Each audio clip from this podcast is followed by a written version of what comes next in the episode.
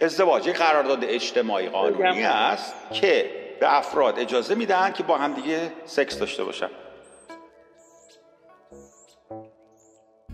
نکته ای که آقای مجید خلیلی میفرماید میگه که بله در واقع مهریه چیزی است اندل مطالبه که همون موقع باید پرداخت بشه ولی به علت اینکه پرداخت نمیشه باعث شده که مبلغ مهریه از 14 شاخه گل به 1300 و 1401 سکه افزایش پیدا کنه.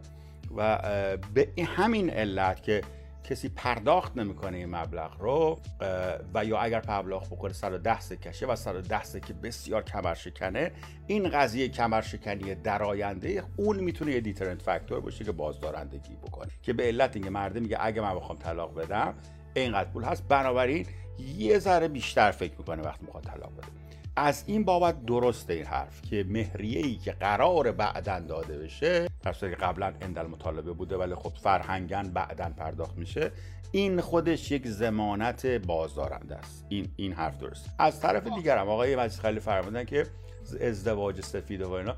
چیزی به نام ازدواج سفید وجود نداره. ازدواج سفید یعنی چی؟ یکی من میگه ازدواج سفید چیست؟ چه جور ازدواجی است دقیقاً ازدواج... شما درست ما چیزی ازدواج. ازدواج یعنی چیزی که بذار تعریف ازدواج چیست. تعریف ازدواج که بلده؟ به من بگی ازدواج چیست؟ من بگم اینکه خانم از آقا درخواست می‌کنه که ممکنه که اختیار ناموس من بله بله. اینکه این میشه عقد نکاح. نه این میشه عقد نکاح عزیزم. ولی بله. ازدواج چیست؟ ازدواج یک قرارداد اجتماعی قانونی است که به افراد اجازه میدن که با هم دیگه سکس داشته باشن.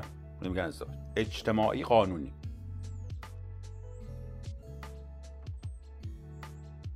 خب حالا من بفرمایید که ازدواج سفید اجتماعی قانونی است؟ خیلی. نه اجتماعی نه قانونی. بین دو تا فرده پس اصلا ازدواج نیست سفیده یعنی قراردادی نیست دیگه. یعنی قرارداد نیست. یعنی تبیین کن من اینقدر حرف نزنم دیگه. آقا خیلی ممنون.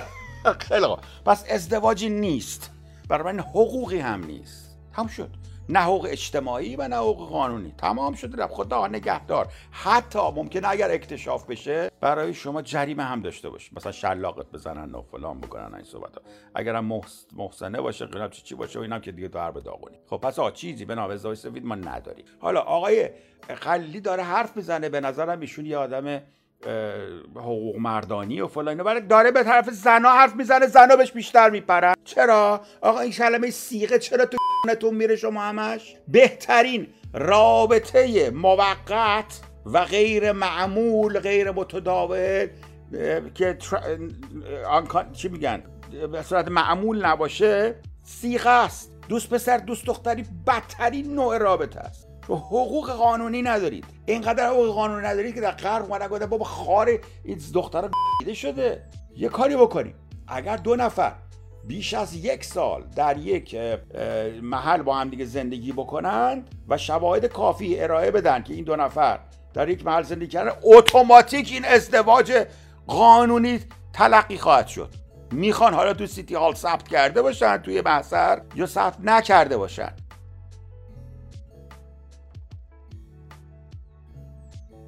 شواهد همسایه در و همسایه فلان اینا حکایت ازی می‌کنی که ازدواج کردن. بذار سختترش بکنم براتون. اگر که این زنی که رفتی باش زندگی می‌کنی بچه هم داشته باشه از ازدواج قبلیش. سختش می‌خوام بگم پشمتون بریزه. بچه هم داشته باشه. بعد از یک سال که با هم دیگه بودید بگی نه این بچه ها من میرن. هر وقت برام بهشون پارک میگردونم اینا خار من دهن منو از من پارک میارم. نمی‌خوام دیگه. مدرسه ولی پارش نمی‌خوام. اصلا دیگه نمی‌خوام تو رو. خدافظ اگر بعد از 13 ماه بیاد بخواد بگه ما زندگیمون نمیشه برنامه هم هم نداشتن نه نه ازدواج کردن نه زن می‌تونه بره دادگاه. بگه که آقا این مرد با من ازدواج کرده بود بیشتر از 12 ماه بوده و در چشم مردم هم پدر این بچه ها تلقی میشه چون هر روز میبردتشون پارک. بنابراین باید حقوق بچه ها رو تا 18 سالشون بده و بده. خوبه یا نه حالا؟ خوبه نه همین قانون رو در اسکاندیناوی گذاشتن همین سیغه نامه رو بهش بله. میگن سمبو. در اسکاندیناوی یعنی در سوئد داره میش میگن سمبو باید تو شهر داری مثلا سب کنی. عین این هم برای همین به اصطلاح استحکام خانواده است. همین الان همون جامعه مترقی که شما ازش اسم می‌برید دقیقاً برای استحکام خانواده نیست برای حفاظت از حقوق یک زن ناتوانه.